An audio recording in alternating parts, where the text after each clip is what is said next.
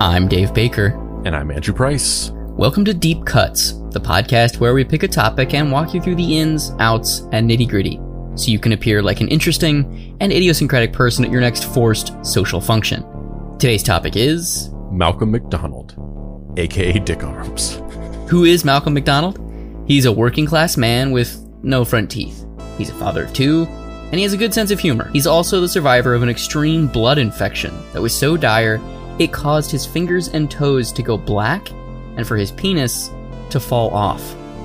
But that's not where our story ends. That's where it just begins. You see, Malcolm is a guinea pig for a new experimental medical procedure where he's growing a new penis on his arm.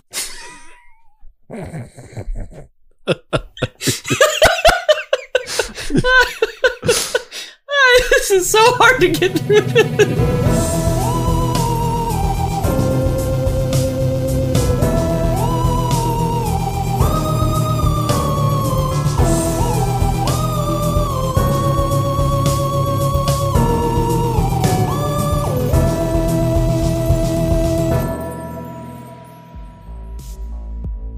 Act 1 The Nightmare Scenario. The 2000s saw a massive uptick in quote unquote medical programming. Not procedural fiction taking place in a hospital, literal televised surgery. Founded in 1999, the Discovery Health Channel was a cable channel spin off of the obviously named Discovery Channel. The channel focused on what they branded as health and wellness oriented programming. However, the truth was a little further down the Yellow Brick Road. In the beginning, Discovery Health Channel's programming was mostly exactly the previously mentioned medical and health themed reruns that aired over on other Discovery Communications owned channels, specifically the TLC. Quickly, though, the channel began producing loads of reality TV Babies, Special Delivery, Birthday, Plastic Surgery, Before and After, The Critical House, and Dr. G Medical Examiner. For the first decade of the new millennium, these reality shows showcased a bizarre mixture of medical oddities, graphic surgeries, and basically doctor porn. What, you're not familiar with doctor porn? No, they're basically the 21st century evolution of the old carny barkers, sideshows, and freak show acts. They basically consist of cameras filming surgeries or medical procedures for people who have unusual or extreme medical needs and the unspoken benefit being without the money from this show, this poor person would literally still weigh two tons. Wouldn't that be awful? It's how we salve the twinge of guilt for our holier than thou voyeurism that we live out while chomping down on popcorn and snickering at other people's lives that are concretely more out of control than our own.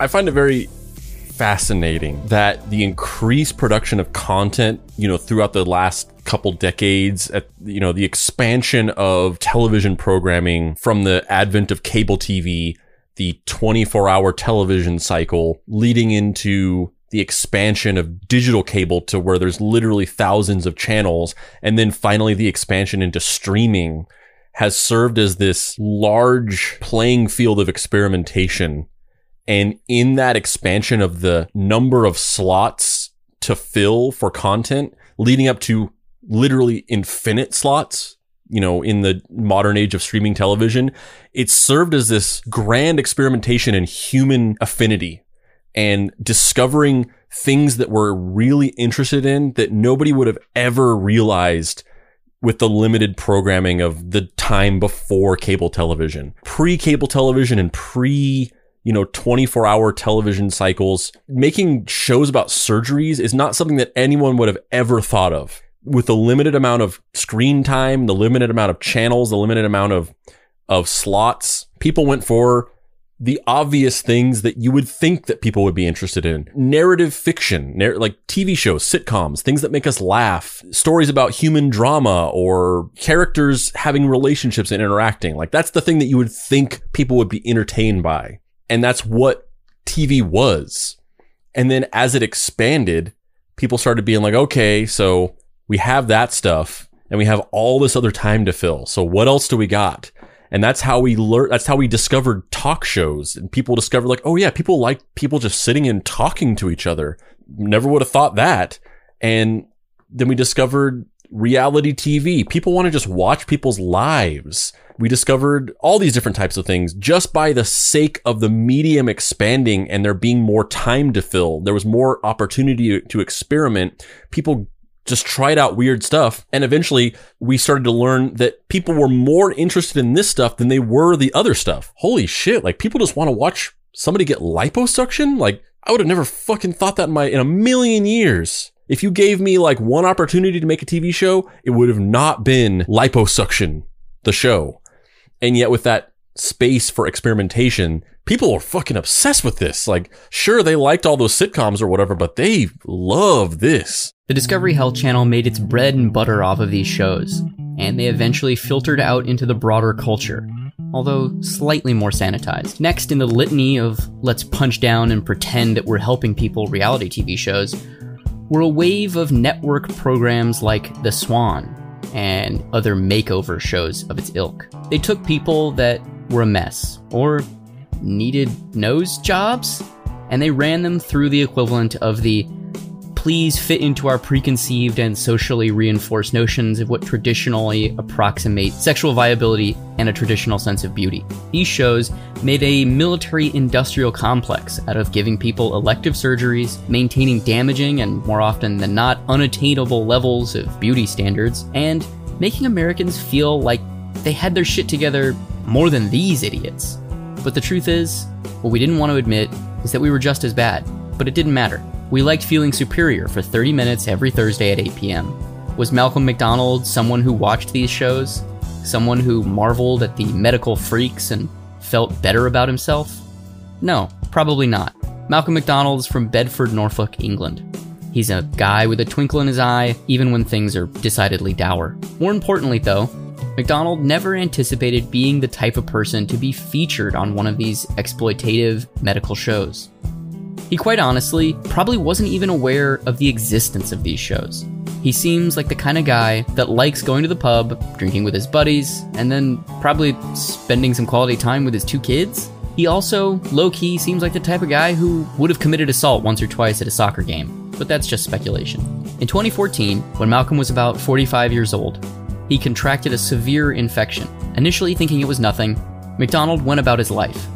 And then things took a turn, a dark turn. He noticed that his appendages were starting to become discolored. He went to the doctors, but things ballooned out of control rapidly. This infection spread and evolved into a case of sepsis, a blood infection. It spread to his extremities in a real way. His fingers and his toes turned black. And then the nightmare scenario. It affected his genitalia. Real life body horror. This whole thing feels like a really low budget, shitty David Cronenberg movie. Like, Yeah. like it's a really, really shitty David Cronenberg. Like this is like David Cronenberg in his like if if David Cronenberg hadn't been nominated for an Oscar for um a history of violence and kind of rebooted himself as like a prestige intellectual thriller director and just kept making The Brood or Crash over and over again. Like this guy is like Crash meets Tetsuo the Iron Man, but just so not fun.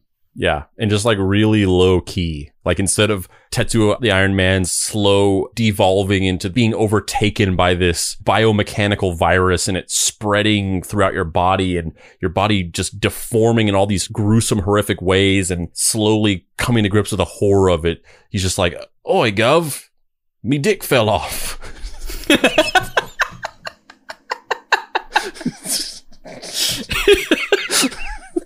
And the funny thing is, it's it's like basically that. Like you're not even exaggerating it. Like this dude, this dude. We're gonna play interviews with him later, so I'm not gonna spoil it. But he's so working class, unshakable. Like I I shudder to think what would. I mean, it's obvious that this has affected him very deeply, but it's also that he's so tough in a very specific way. Like I don't know what I would do if this. What would you do if this happened to you? How would this affect you? I mean, I don't, I don't know specifically what it would do to me, but I do know that much like I think is it affect, it would affect a lot of people, and you kind of see examples of this. You know, a lot of times you see stuff like this happening with veterans who are injured overseas in Iraq or Afghanistan or whatever, and they're caught in IED explosions and they do lose limbs and sometimes they have lost their penises and things. It profoundly psychologically affects you. You, you know, it, it destroys your confidence. It makes you depressed. It makes life feel bleak. Um, and, and I'm just, you know, speaking from sort of watching documentaries about PTSD and some of the ways that these injuries affect people. And maybe it does him. I don't know. I mean, we're going to get into this. And like, as you say, he's very unshakable and seems, at least on a surface level, to kind of be taking it in stride. But I can only assume that if this happened to me, it would be devastating. Yeah. It, not in that way of like, oh, my dick, I can't fuck anymore or whatever, but just the the idea because we you know pe- human beings literally have recurring nightmares about these types of things about the psychological horror of something falling off of you you, you know the recurring dreams about teeth falling out and deformations on your nose and chunks of your skin fall out and things like that and this is the reason why body horror is effective in the first place this, this is deeply rooted fear in like your body becoming rotten and falling apart, which is just to take it to its logical extreme. It's a fear of aging and dying. You know, it's a, it's a fear of decay. And that's the reason why we have those dreams. That's the reason why body horror is terrifying to us because we don't want to come to grips with the fact that we are decaying and getting old and falling apart and we will one day die. To have something like that expedited to where just like one day out of no, cause, you know, to a reasonable degree, we kind of have a little bit of control over it. We don't have control over the final conclusion, which is why body horror is terrifying to us because we we ultimately do not control it. No matter what we do, it's going to happen. But you have a reasonable amount of control over it in the here and now in taking care of yourself, avoiding dangerous, hazardous situations. All, we, we have some control over it. And the thing here is this idea of like, you can go your life and you can do all these things right and you can take care of your body. And then one day, for literally no reason, your dick falls off. And like, that's horrifying, I think. Would that probably horrifying to most people. Yeah. I mean, any body part I would be, it would be shocking to just wake up and have your hand fall off or your ear fall off or whatever. Mm-hmm. But I also think that there is something very specific about men and their penises. Like Yeah, for sure, for sure. It just it just it just is a thing. You know, you can call it toxic masculinity, you can you know, our culture revolves around these uh, images of kind of like phallic superiority and you know there's all marketing basically comes down to like look at this it's either look at this woman shape or look at this dick shape. Both of those things are just the two binaries of like 90% of advertising. Yeah and there's also just and, there's also just the base sort of primordial programmed instinct that like we are designed to further the species and and replicate and that falling off it's a symbol of like oh you are no longer a useful member of this species. It's so unthinkable too because it's it's not like oh i it's there's no causal link right there's no like you're talking about i wasn't a veteran who went to uh, this war torn place and I knew that I was going to be in danger and I hoped I could survive, but circumstances led to this, that, and the other happening. And that was the result. Like there is a, there's a causal link where at least you have some arc for the decision where you understand. I'm not that you accept it, not that you're excited about it, not that it's not equally as traumatizing, but at least there's a link to something mm-hmm. as opposed to just, oh, and now you get inf- an infection, which you just can't control. Like, Oh, and then your blood gets infected, which you can't control. And then everything starts turning black and your dick falls off. Like that's just so unthinkably insane. Like it's so scary. Mm-hmm. Yeah.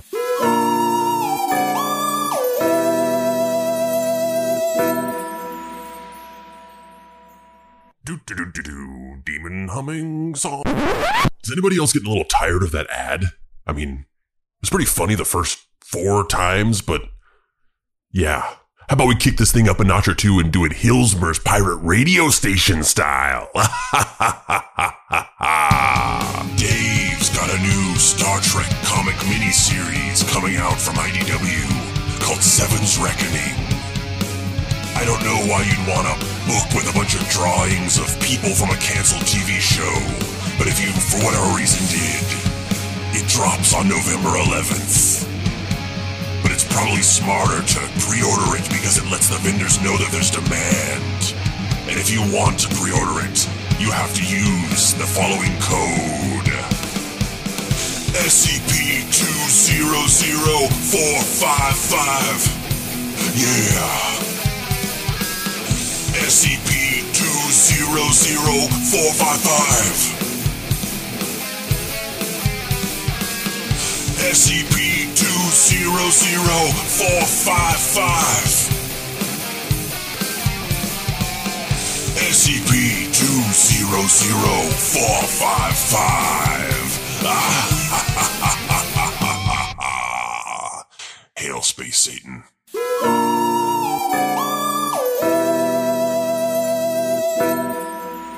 Act 2.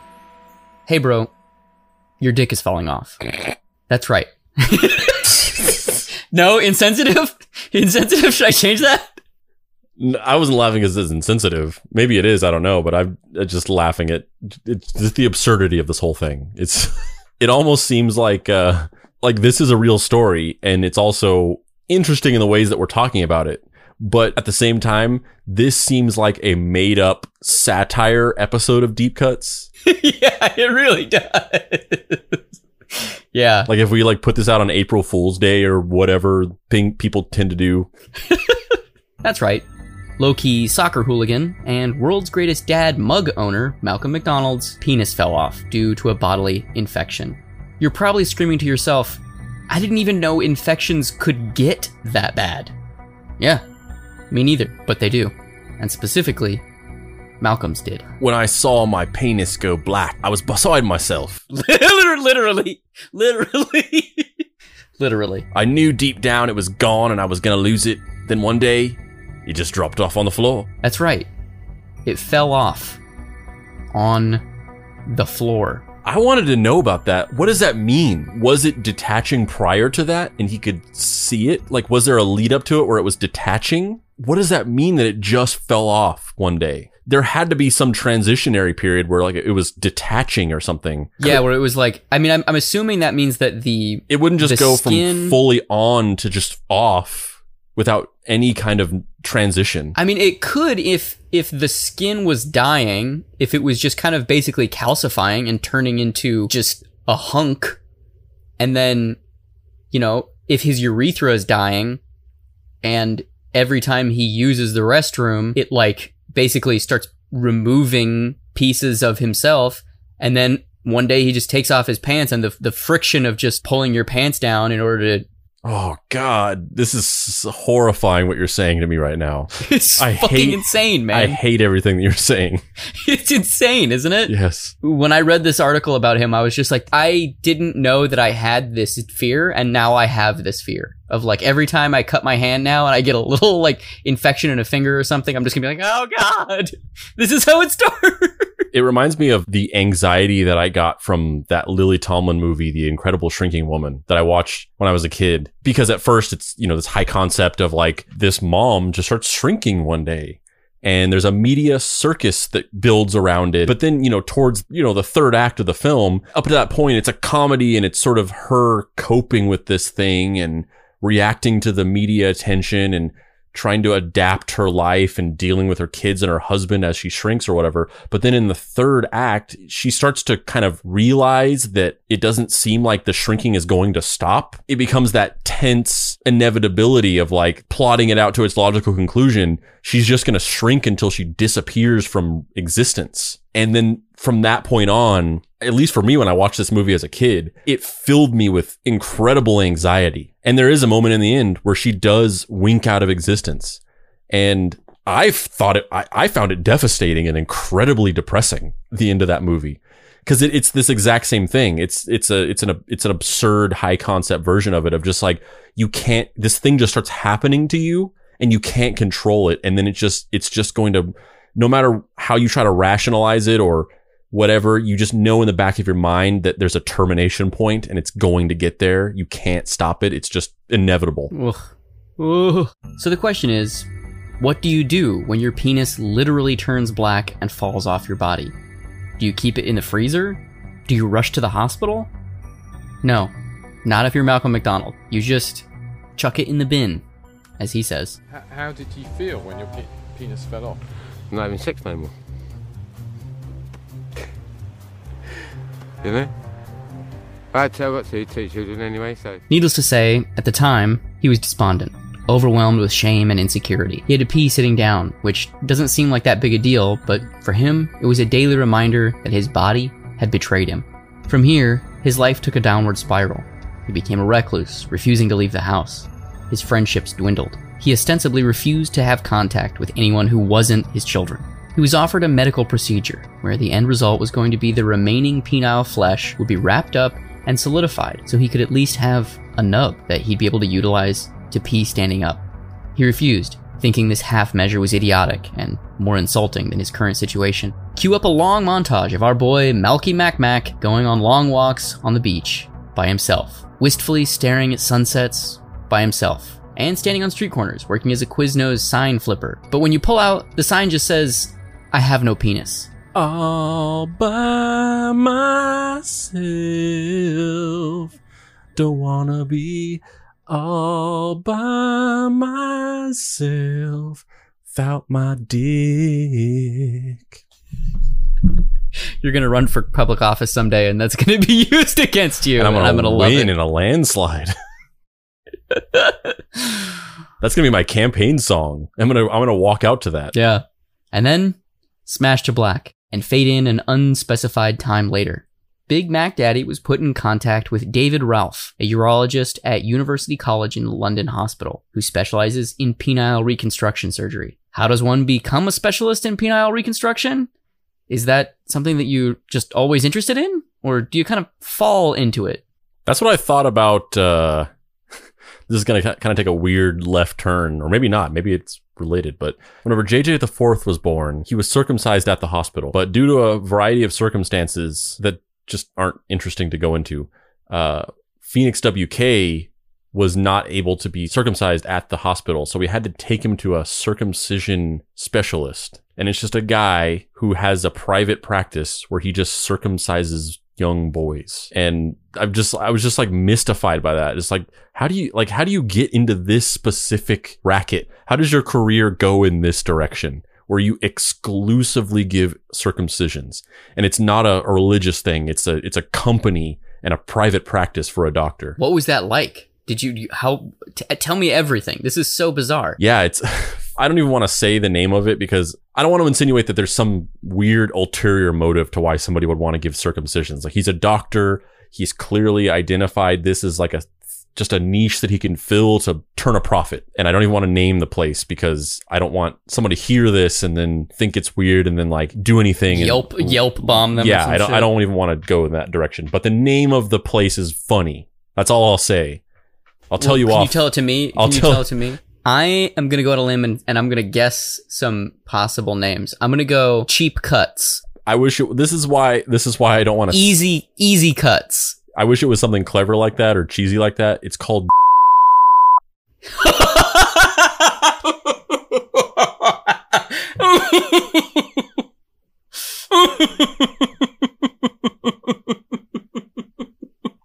I've just told Dave the name of the of the place.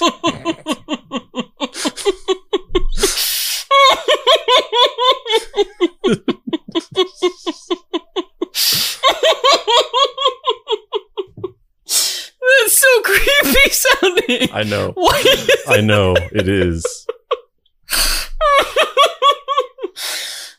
it's so creepy. I found that it was very surreal that this doctor does this thing specifically and he's built a business around it. He Like, is that something where he's like, he's the the dude who like performs circumcisions at the hospital, and then he's like, I got so many clients, I could go out on my own, and like, uh, how, what? I think it probably was like that.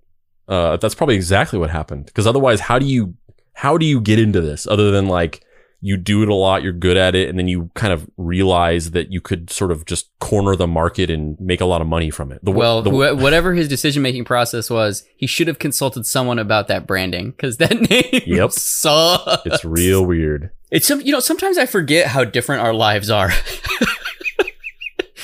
you know what I mean? Like I think of us as like, you know, equals and like we're on the same wavelength and we agree on like everything almost. And, you know, we have a shared sense of humor and we're from a very similar background and we're around the same age and we have all of these wonderful commonalities and some key differences, which make the uh, that's the spice of life, right? We we bond, we have interesting discussions. Um, ironically, on this podcast, I don't think we've ever disagreed, but in real life, we disagree and we have heated debates, which never turn into weird arguments. They're always counterpoint, point, you know, interesting kind of tete-a-tetes. And then that, that story you just told me makes me feel like you're a goddamn alien and I don't know you. I I don't think that that's wrong. I don't think that I don't think that's a wrong instinct to have because I, I don't even I don't even think it's like normalized to me. Like I said before, that was a very strange thing to do. That was a very surreal experience. Dr. Ralph pitched Mac and me a crazy idea. Like a really crazy idea. Something that had been completely untested, but that had a very high likelihood of working. Mac and Cheese liked what he heard, but there was one issue. It was going to be expensive. Very expensive. But that wasn't going to stop our dude Macadocious. He started applying for grants and government assistances. And he got one. Probably because who in their right mind was going to say no to this shit? He received a $50,000 grant from MAF to get an experimental procedure done. From there, things went into overdrive. It's like the opposite of the MacArthur Genius Grant. You know, as opposed to we regard your work as so important that you need this money to continue filling our world with your mind. This is like the opposite of that. It's like, I'm so sorry, man. Like, just have this money, please. I, f- I feel so bad. I don't need this. I don't need this $50,000. Just take it, please. Dr. Ralph and his team partially removed skin, blood vessels, and nerves from MacDonald's left arm and shaped them into a replacement penis. Do you want to describe this uh, this beautiful diagram that I found on the internet, Andrew? Well, uh, yeah, I mean, it's, it's like a generic diagram, like a CGI rendering or maybe just a 2D digital drawing of a man, like a naked man, and he doesn't have a penis. And then it's showing that there's basically like a part of his arm or there's skin that's taken off for a, a graft. And then it has like a little drawing of what is done with the skin. It's like showing that it's being like sort of rolled up, um, this little section of skin that they take off the arm. And then it's showing the end result, which in this drawing is like a perfectly shaped penis. I, I really doubt that it actually looks like this, but just a Have you- perfectly. Have you, have you have you seen what it looks like? no, Oh, let me. While you're talking, I'm gonna find an, an image of what it actually looks like, and then hold it until you're ready to see it, because it, it's pretty weird. No, I I won't say anything. Just keep going. it's a, it's it, the diagram is kind of hilarious. I, I feel like I'm underselling it by just kind of describing it, but it's it's it's it's almost it's hilarious in how like kind of pointless it is. It's almost like it's like com- It's like something from The Office. It's like literally like a diagram that Michael Scott would draw because it's like a picture of the, the dude without a penis, and then a little sh- just like a little diagram showing the skin being folded and turned into a penis and then next to that is the same dude but then he just has the penis. And it's like it's like it's like did that did this diagram need to be drawn? Like did we need to see this in order to understand what was going on? Um and then and then like at the bottom it just shows another drawing or a diagram of just his outstretched arm and then just the penis hanging off of it. It's really it's it's It, it's pretty. It's, It's- pretty striking. it's, pretty visually hilarious to look at. it's interesting because it is a penis, and it's sculpted to look like one, but also it looks like it's like a Play-Doh penis. What kind of dark net bullshit did you get into to see it? I know, right? I, I don't know where I found it. The urethra was constructed by surgery, and two tubes and a pump were inserted, which would allow his penis to mechanically achieve erections. So the question is is this pump like an old school Nike Air Jordan thing where, you know, you had the little air pump on the tongue of the shoes where you just pump it over and over again and then all of a sudden his dick works? It's a good question. And now Andrew is going to explain that to you. How doctors made his bionic penis. So there's another there's a CGI rendering of a nude body with, you know, a Ken doll crotch, no penis. Um there's like a little dotted line on his leg. And then Yeah, where they, I think they took muscles from his leg. Okay, and then uh, and then like a little patch of skin. that's got a dotted outline on his forearm. Uh, it says, uh, diagram one, experts take a vein from Malcolm's body, then wrap skin grafted from his arm around it in a penis shape and attach it to his arm. Um, and in diagram two, it's a CGI drawing or whatever, a CAD drawing of a outstretched arm, and then little drawing of a penis hanging off of it. Um, and then it uh, says the constructed penis is then detached from the forearm.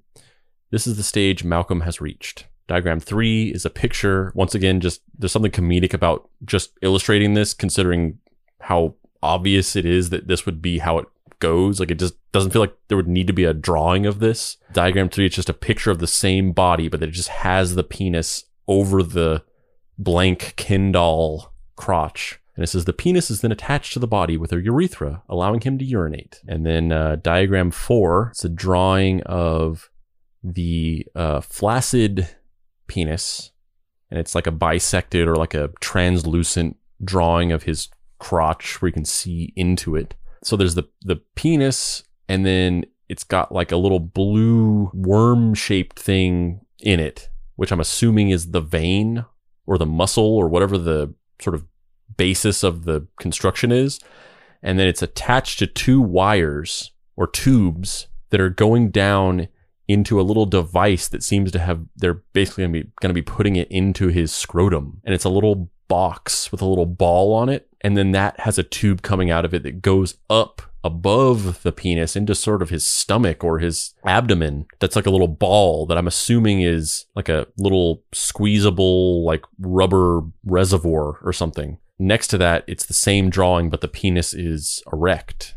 And it's showing that the little ball that I was talking about at the top, it's a saline reservoir, so it fills with saline solution, and um, I guess it pumps it down into that little box at the bottom that's inside of the scrotum, and then that pumps it into the muscle system or whatever to make it erect. And it says, it says uh, it is fitted with a tube or a penile implant, so it can be inflated into an erection with a hand pump.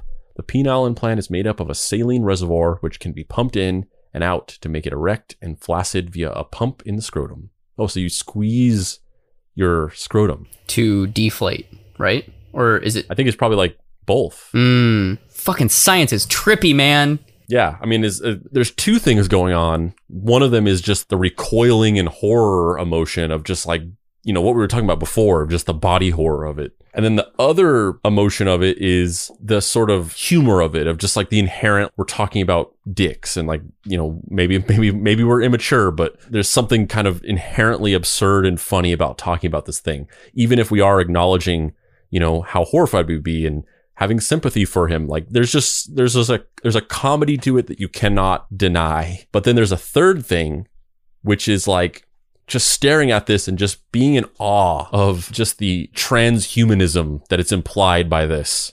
That we're drifting further and further into these upper echelons of technology and ingenuity and human consciousness, all just like building and coalescing to this ethereal plane where anything is possible and we can modify our bodies in any way that we want and we can do whatever we want. And the lines of what it means to be a human are starting to be blurred. I think we're going to have a lot of discussion about that at the end because that's like this whole thing is just the voyeurism around it and the transhuman aspect of it are two things that are equally troubling and exciting to me. They then take this penis and fix it to Mac Attack's arm where it grows. Like a fucked up chia pet that one day you'll have sex with someone with. That's right.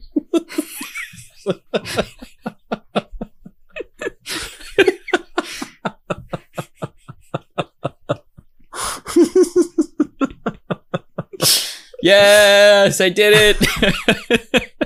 Yay, I broke Andrew. Ah. Yay. Usually it's the other way around. I'm excited. That's right. Malcolm McDee's dick is just growing off of his arm.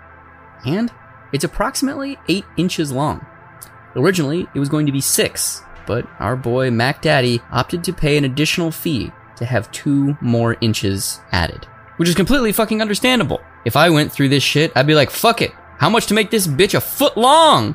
I want that subway dick. $5 foot dong, motherfuckers! I mean, that goes into the transhumanism thing, like coalescing with commerce and pop culture and all these things kind of mixing together to create this weird cornucopia of like, all like you can't tell if it's dystopian or utopian. Just like if you have enough money, you can make your dick as big as you want. It's almost almost Verhoeven esque. Yeah. Those are the three options dystopia, utopia, fucking Paul Verhoeven. Yep. It's more like dystopian, utopian, Paul Verhoeven's toupee. Yes. The course of events basically went that they grafted the penis to his arm, and it grew there.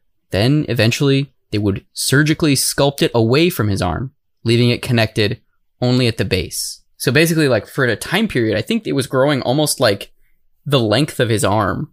Like, almost like it was, like, attached, and then they, like, soldered it away from his arm, so it was just the base, which is I don't know why that makes it so much weirder to me, but it's just even weirder that it was like nestled in his arm flesh. I don't know why that's so strange to me, but it really just makes it weirder. Well, it's like H.R. Giger esque. Just like this. yeah, it's like coming out of him as opposed to just being attached to him. Yeah. All was going according to plan. Sooner rather than later, DJ Mickey D would have a new penis. The year's worth of work was finally paying off. In 2018, the plan was to detach the penis from his arm and graft it to his groin. However, that didn't happen. First, MacDonald fell ill. Then the medical staff at his chosen hospital was insufficient. And then, coronavirus. MacDonald has just had this appendage on his arm for four years. That's right, four years. In 2019, Malcolm's story was picked up and publicized. The freak show was back in town, so to speak. Except this town was the global internet.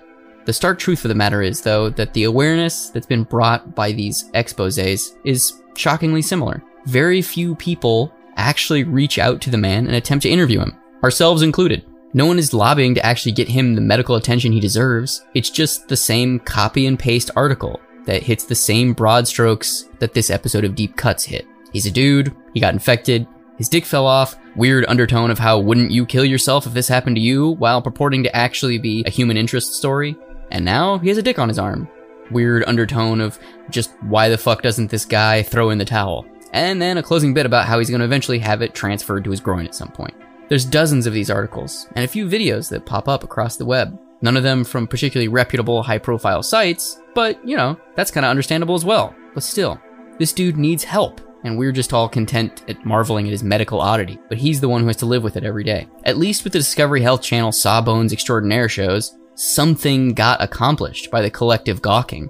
At least someone got helped, even if their assistance came at the price of their dignity. Yeah, which is also just it's at least there was a result but like at this weird cultural price of like yeah we'll give you what what you need but first you must walk through this gauntlet of shame And it still happens, it's just different. It's just molded into this now where there's like weird YouTube ecosystems of people making these kind of like, check out this freak of the week, but trying to frame it as this progressive strength of the human spirit. yeah there's a lot of there's a lot of youtube channels that in the in the vein of this it's a real gray area where i don't fully know. We talk about this a lot in the chris hansen episodes as well. This line between like advocacy and exploitation. I don't know exactly how i feel about these channels whenever i see them. It's it gives me that sort of uncertain feeling of how i kind of land on my opinion of them but there's a lot of channels where these people have YouTube channels where they interview people with mental disabilities, psychological conditions, and I've actually talked about them on a previous episode, the Aum Shinrikyo episode, I think. I forget. But I, I talked about one of these channels and one of these videos. But they'll sit down and they'll like this, you know, there's a couple of them. There's a couple different people that do this and it'll be like a person who is like, today I'm sitting down and interviewing this person who is a high functioning sociopath or this person who has autism or this person who has uh, you know down syndrome or any combination of mental or psychological conditions. And you know the idea is that they're trying to give the world their perspective on life and humanize them and show that these perceptions of these conditions that we glean from movies and hearsay are not accurate and that these people are just human beings that interpret the world differently and to varying degrees they they function in different ways and basically they're just people. But then you also are like yeah but then they're just they have these youtube channels and they're just they make these videos inherently to get views on their channels and grow their audiences and make money and you know, it's like it's hard to wrap your mind around like what they're doing and what the ethical truth of it is. Yeah, I mean, I think there's, I think the main issue for me in those spaces is that there's so little oversight and so little, there's, there's little, there's very little oversight in that it's kind of just like exercise your best judgment, but also the way that social media algorithms, thumbnail best practices, and just general human emotional needs operate is that they make people appeal to our base and worst desires.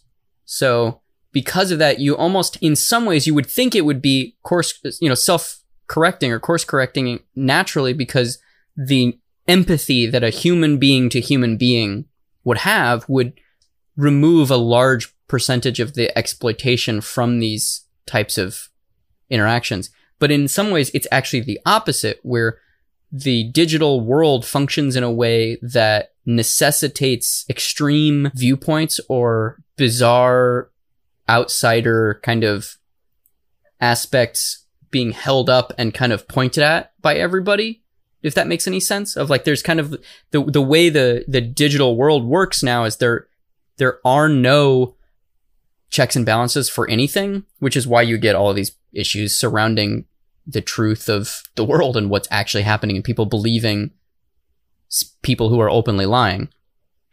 But the when when referred to in this function, it's it's because nothing has any staying power, nothing has any real meaning.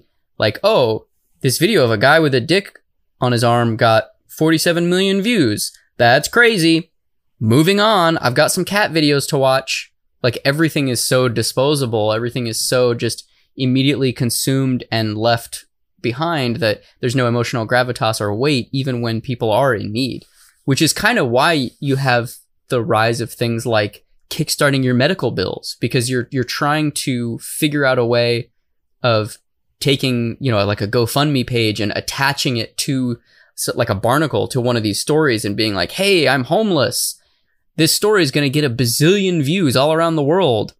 Please, will 1% of these people each give me a fucking penny so I can not be homeless? You know, like that is such a dystopian Verhoeven thing of like, you're not even relying on the goodwill of strangers. You're relying on a mathematical equation of 1% of the strangers on the internet will help you. Yeah. And then you have, you know, you have, you have these situation where these like, social media moments, these viral social media moments will happen where it's like, you know, the the homeless man with the golden voice who you know, we stop him there's this viral video where we record him and he sings and his his voice is not only amazing but it's also singularly unique and has this like ethereal quality to it that like just ha- it just has some X factor to it that you can't define. And based off of that, then there's a second wave of this viral moment where he gets a job like doing voiceover for Kraft mac and cheese. And, and then, you know, you move on from it. you're like, oh man, I just, I, I'm glad that that happened. I'm glad that that, that man, that homeless man with that beautiful voice is, got this job and now his life is going to be all great and everything's going to be great move, moving on. And then you everyone moves away from it and nobody nobody looks back to see that like in actuality he relapsed back into homelessness. And I think I think he like had some issues with the drugs and he was like he like fell off the wagon and got back into doing some kind of drugs or I forget the exact details of the story but there was basically this like dark backslide or coda to that where everything that was kind of encapsulated in that v- feel good viral story just kind of didn't stick. And then, you know, you, there's, you know, there's a lot of different versions of another type of viral moment where there's like a homeless person and somebody gives them a house and it's like, oh, this homeless person gets a house. And then nobody stops to look back and see that the coda to that is that it's actually kind of weird and not the right thing to do to just give somebody a house because they have to pay property tax and it's actually kind of more trouble than it's worth to just gift somebody a house sight unseen. And all of these stories that happened actually kind of like made those people's lives worse and they remained homeless and were in debt and all these things. And then you know kind of going back to what you were saying before with digital packaging and thumbnails and the way that the algorithms disseminate content, there's almost like this weird double speak to content distribution where certain types of content purportedly have some quality to them. Like, for instance, videos where you're sitting and interviewing people with psychological disabilities or, or psychological conditions. And the way that they're presented is we're illuminating and humanizing the people that have these conditions or you know like just plucking a random example out of thin air uh, of something i've sort of experienced in the past and observed. You know a lot of these social media posts about like the free the nipple campaign where it's presented as this presentation of this feminist movement and ostensibly these pieces of content are put out there as in favor of the third wave feminism message in these movements and in allyship of those things. But then in reality, you know, the way that those pieces of content are disseminated on social media and the way that they go viral is literally because the thumbnail will oftentimes have naked women on it. And the, the thumbnails are designed psychologically to appeal to what you said before are sort of base human instincts. So the content is one thing, but then the way that they get you to see the content and stop and look at it and the way that it goes viral is for a completely opposite, contradictory, almost counterintuitive or debasing reason.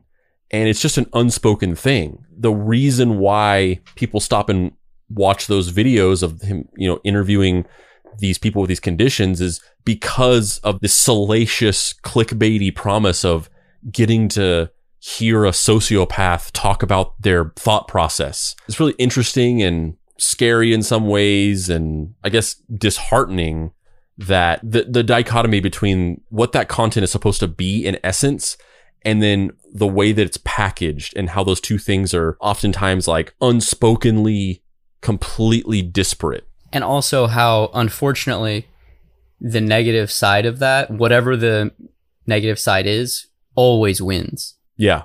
Mm-hmm. it just sucks. Like the, the good guys never win on the internet. It just doesn't happen. Now we live in a world where you get strip mined of your dignity for retweets and likes. That's the darkest thing i can think of you know aside from my dick falling off from a septic infection. So in a closing thought what will happen to our dude mac miller? What's next for him? Who's to say? But if he doesn't end up having his penis transferred, I hope he gets into porn and performs as Dick Arms. Or something. 100%. If he wanted to be rich overnight, he could do that right now. Have you heard about the this dude um double dick dude? Do you know do you know about this story? No, I do I do know that uh similar to this a little bit, uh Lorena Bobbitt's husband like went into porn as like I got my dick reattached after getting it cut off and now I fuck with it. I had no idea he went into porn. That's that's an episode right there. Fuck yeah. Um, so Double Dick Dude is a guy who is anonymous. Uh, he's an anonymous Reddit user who uses the handle Double Dick Dude, and he's a man who was born with a condition called I believe it's called diphallia, where you have two penises and they're not always functional. Sometimes it's like an actual penis and a vestigial one. Sometimes it's two normal looking penises, but your urethra doesn't work correctly. Um, and so there's there's a lot of health complications around the um, specific uh, birth augmentation, and uh, his shtick is well, it's not a shtick. That's dismissive. His he is a man who has two penises and has answered, done mul- multiple Reddit AMAs about them, and has posted photos. And uh, I think he's actually self-published two autobiographies about his life and what it has been like living as a bisexual man with two penises. And I think I think what you can say to not be as dismissive is not his shtick, his zadar. yes, his zadar uh, is that he has made a a what society would deem as um, a abnormality into a positive to hopefully uh, spark conversation and uh, nurture understanding uh, for people of different walks of life.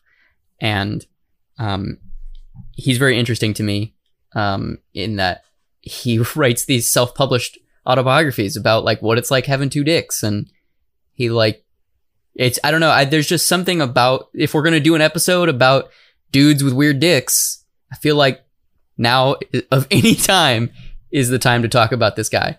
Um, but I think both of these characters, Malcolm MacDonald and Double Dick Dude, uh, which I hate saying out loud, because it's just so ridiculous sounding.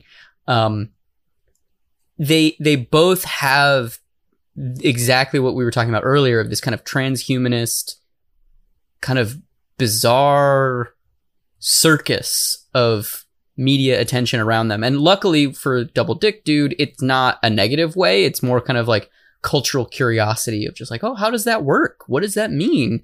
Wow, are, are they both functional? You know, that, whoa, interesting.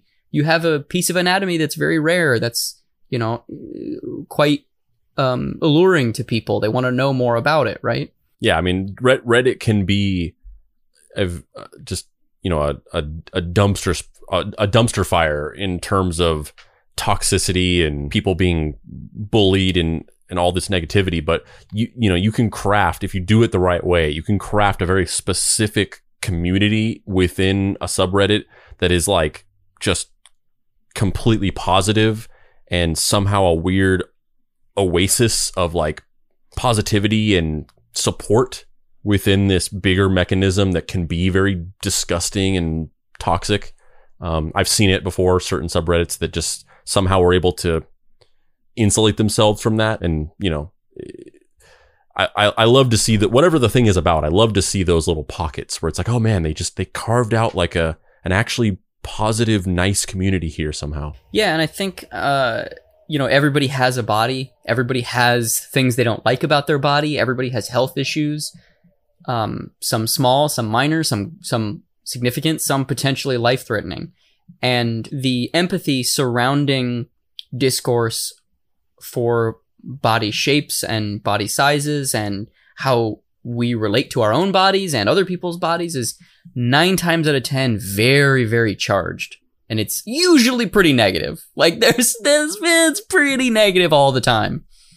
Um and it's fascinating to me that we're quickly moving into a world where that is going to be rapidly changing. And I'm not making any predictions of like everybody's going to have arms, dick arms or anything. I'm not saying that. I'm just saying like the world will be different in 50 years than it is right now. Fuck in 30 years it'll be very, very different.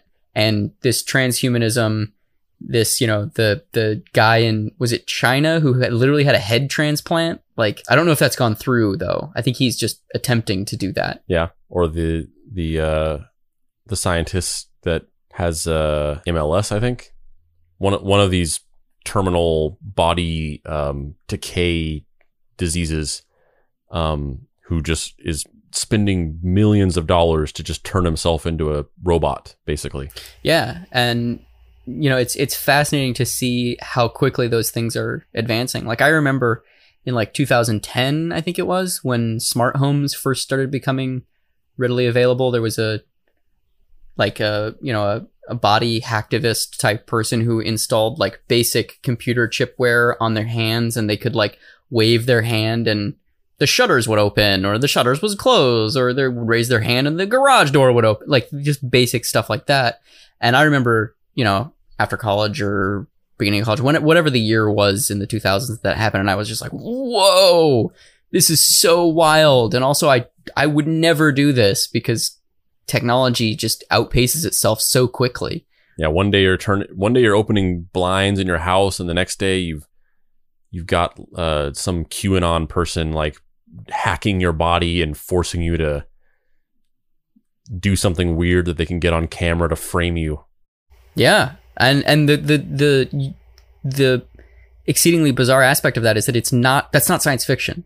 That will happen in if if it's not already happening currently, it will happen in the next 5 years. Like the way the way drones are operating right now, there's it's a matter of time until someone tries to put their fucking brain in a drone dog. Like it's just it'll it, there is someone right now who is sexually obsessed with those drone dogs and wants to fuck one like that just that's the world we live in right now um and i don't necessarily have a good f- closing point for this episode uh other than the human body is a bizarre concoction it kind of sucks having one and it's also kind of cool to have one so yeah it's interesting how we've uh through through time and societal and technological evolution, our minds have far evolved past our bodies. Our bodies are like very antiquated to where our minds and our collective consciousness have, have has gone to. I mean, I know that our actual bodies are, you know, still evolving and like evolution hasn't just stopped in our physical forms, but I, I feel like there's almost like a separate evolution that's probably more rapid than our natural physical body evolution. My thought on it has always been that at a certain point, our minds stopped evolving with our bodies and they started evolving with the technology that we were developing to interact with. As we continue to advance this technology and create these devices and these things that we interact with and you know that make our lives more and more science fictiony feeling every day our bodies are this weird reminder of this pre-technological state. Like no matter how much we evolve our technology we're still stuck in our primitive human bodies. We're still animals. Like no matter what we do no matter you know whether we climb into a tesla that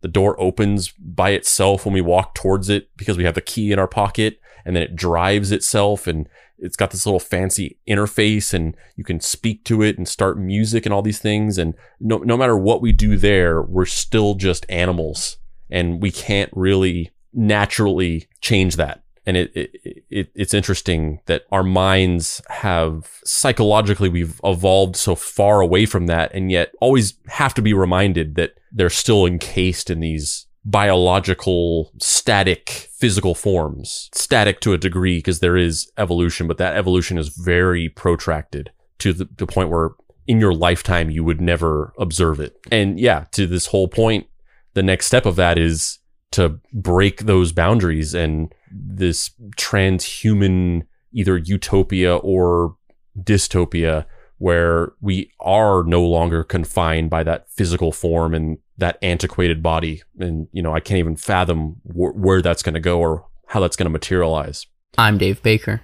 And I'm Andrew Price. This has been Deep Cuts. You can find me on the internet at heydavebaker.com, where you can find my comics, Fuck Off Squad, and Action Hospital. Andrew, where can people find you on the internet? You can find me shedding my primitive physical form and uploading my consciousness to the neural net so that I can become the 2020 version of the lawnmower man so I can finally kill Pierce Brosnan like I've always wanted to. And you can also find me at dapricerights.com where you can get my book that actually kind of talks about a lot of the things I just said.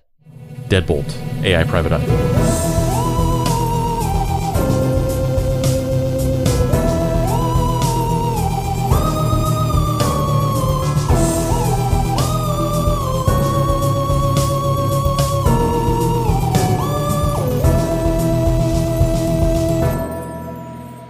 Deep Cuts is a production by Boy Genius Media. If you'd like to find this show and others like it, please visit boygeniusmedia.com or deepcutspod.com. If you want to join in on post episode discussions, please join the Deep Cuts Podcast Facebook group. Finally, subscribe to our YouTube channel for additional video content. The incidental music for this episode was created by D. Catalano, whose music can be found at wekeepoddhours.bandcamp.com, and the Dead Boy Detectives, who